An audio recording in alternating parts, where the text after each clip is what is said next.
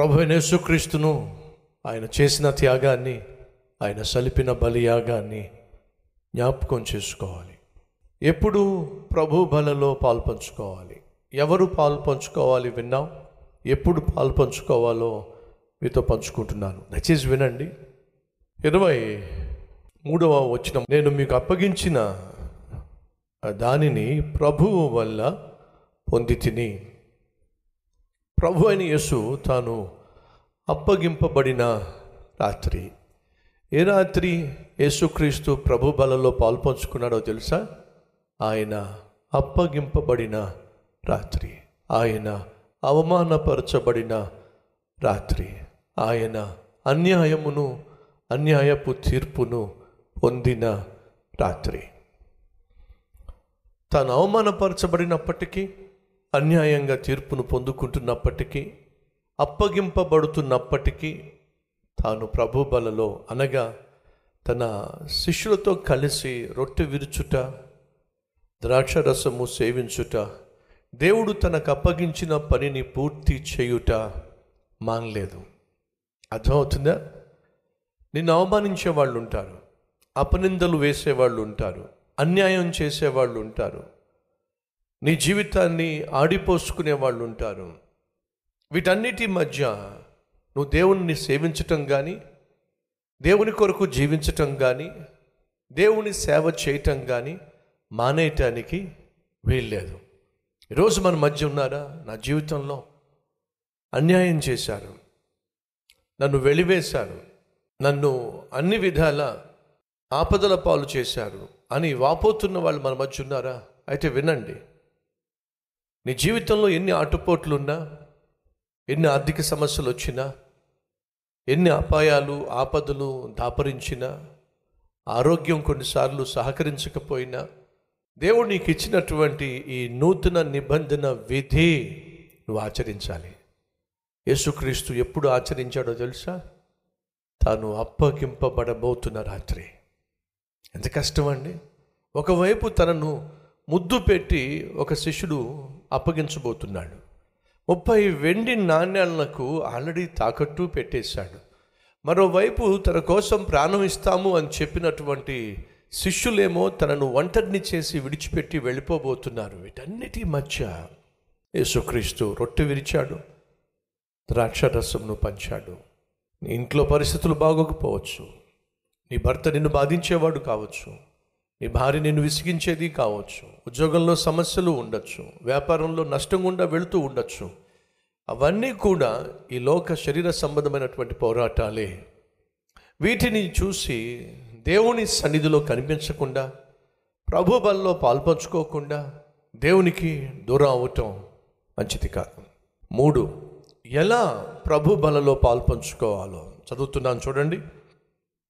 ఇరవై ఎనిమిదో వచ్చినము కాబట్టి ప్రతి మనుష్యుడు తన్ను తాను పరీక్షించుకొనవలను.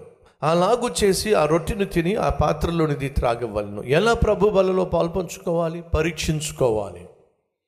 పరిశోధించుకోవాలి. దేవునికి వ్యతిరేకమైనది నాలో ఏదైనా ఉందా? దేవునికి కోపం పుట్టించేది ఏమైనా నేను చేస్తున్నానా? దేవునికి నాకు మధ్య ఏ పాపమైనా అడ్డొస్తుందా? లేదు అలవాటు ప్రకారం ఏ పాపానికైనా నేను దాసోహం అయిపోయానా? ఎస్ మనలో కొంతమంది పాపానికి అలవాటు పడిపోయిన వాళ్ళు ఉన్నారు అడుగుతున్నాను ఈరోజు నీ జీవితంలో పదే పదే నువ్వు చేసే పాపం ఏమిటి? పదే పదే నువ్వు చేస్తున్న తప్పేమిటి దాన్ని ఇమీడియట్గా నువ్వు జయించాలి. దాన్ని ఇమీడియట్గా నువ్వు ఒప్పుకొని విడిచిపెట్టాలి. పాపంలో జీవిస్తూ పాపాన్ని కొనసాగిస్తూ ప్రభుబలలో పాల్పంచుకోవడం క్షేమం కాదు. ఎలా ప- ప్రభు బలలో పాల్పంచుకోవాలి? పరీక్షించుకోవాలి. ఏమవుతుంది? పాపం చేస్తూ కూడా ప్రభు బలలో పాల్పంచుకుంటే అది కూడా బైబిల్లో ఉంది. చూద్దాం రండి. అలాగూ చేసి ఇరవై ఎనిమిదో వచ్చిన చదువుతున్నాను. ప్రతి మనుష్యుడు దిస్ ఇస్ ఇండివిజువల్ ఎగ్జామినేషన్ ప్రతి ఒక్కరూ మిమ్మల్ని మీరు పరీక్షించుకోవాలి. అలాగూ చేసి ఆ రొట్టెను తిని ఆ పాత్రలోనిది త్రాగవలను పరీక్షించబడాలి. నేను ప్రభు బలలో పాల్పంచుకోవడానికి యోగ్యుడను అని నీకు అనిపించినప్పుడే రొట్టెను విరవాలి ద్రాక్షరసము సేవించాలి. పరీక్షించుకోకుండా పశ్చాత్తాప పడకుండా పరిశుద్ధపరచబడకుండా ప్రభు బలలో పాల్పంచుకోవడానికి వీల్లేదు. అలాగూ చేసే పరీక్షించుకున్న తర్వాత నీకు లోపాలు కనిపించినట్లయితే వాటిని ఒప్పుకోవాలి పశ్చాత్తాపపడాలి విడిచిపెట్టాలి. ప్రభువా మళ్ళా నేను వాటి జోడికి వెళ్ళను అని చెప్పి ప్రభుత్వం ఒక వడంబడిక చేసుకోవాలి. అలాగూ చేసి రొట్టెను విరవాలి అలాగే ద్రాక్షరసము సేవించాలి. అది బైబిల్ సెలవిస్తూ ప్రభు బలలో పాల్పంచుకుంటున్న ప్రియ సహోదరి సహోదరులు ఎందుకు ప్రభు బలలో పాల్పంచుకోవాలి? మొదటిగా ఆయన ప్రేమను జ్ఞాపకం చేసుకోవడానికి రెండు ఆయన ప్రేమను ప్రచురించడానికి ఇది దేవుడు మనకిచ్చిన మహాబాధ్యత మహాభాగ్యము అనే విషయాన్ని మర్చిపోకండి. ఎవరు పాల్పంచుకోవాలి? ఎప్పుడు పాల్పంచుకోవాలి? ఎలా పాలు పంచుకోవాలి? ఎందుకు పాలు పంచుకోవాలి? ఈ విలువైన సందేశం విన్న తర్వాత మనలో ఎవరైనా ఉన్నారా? నేను పాపిష్టివాడిని కానీ దేవుడు నన్ను ప్రాణంగా ప్రేమించాడు. నన్ను ప్రాణంగా ప్రేమించి నా స్థానంలో ఆయన మరణిస్తే అంత అద్భుతమైన దేవుణ్ణి నేను ఎలా నిర్లక్ష్యం చేస్తాను? అంత శ్రేష్టమైన రక్షకుడిని నేను ఎలా పోగొట్టుకుంటాను? ఈరోజే ఆ ప్రభును నా రక్షకునిగా అంగీకరిస్తాను అని మీలో ఎంతమంది తీర్మానం తీసుకుంటారు?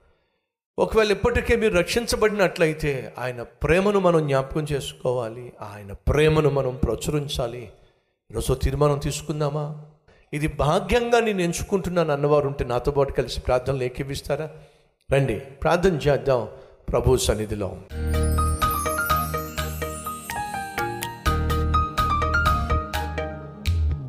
మహాపరిశుద్ధుడు అయిన ప్రేమ కలిగిన తండ్రి శ్రేష్టమైన నీ సన్నిధిలో మేమందరం చేరిన ఆయన చేస్తున్న ప్రార్థన ఆలకించి నన్ను మమ్ములను ప్రభు అరికాలు మొదలుకొని నడి నెత్తి వరకు నీ రక్తములో కడిగి మమ్మల్ని శుద్ధీకరించి పవిత్రపరిచి నీ వలే జీవించే జీవితం మాకు దయచేయండి.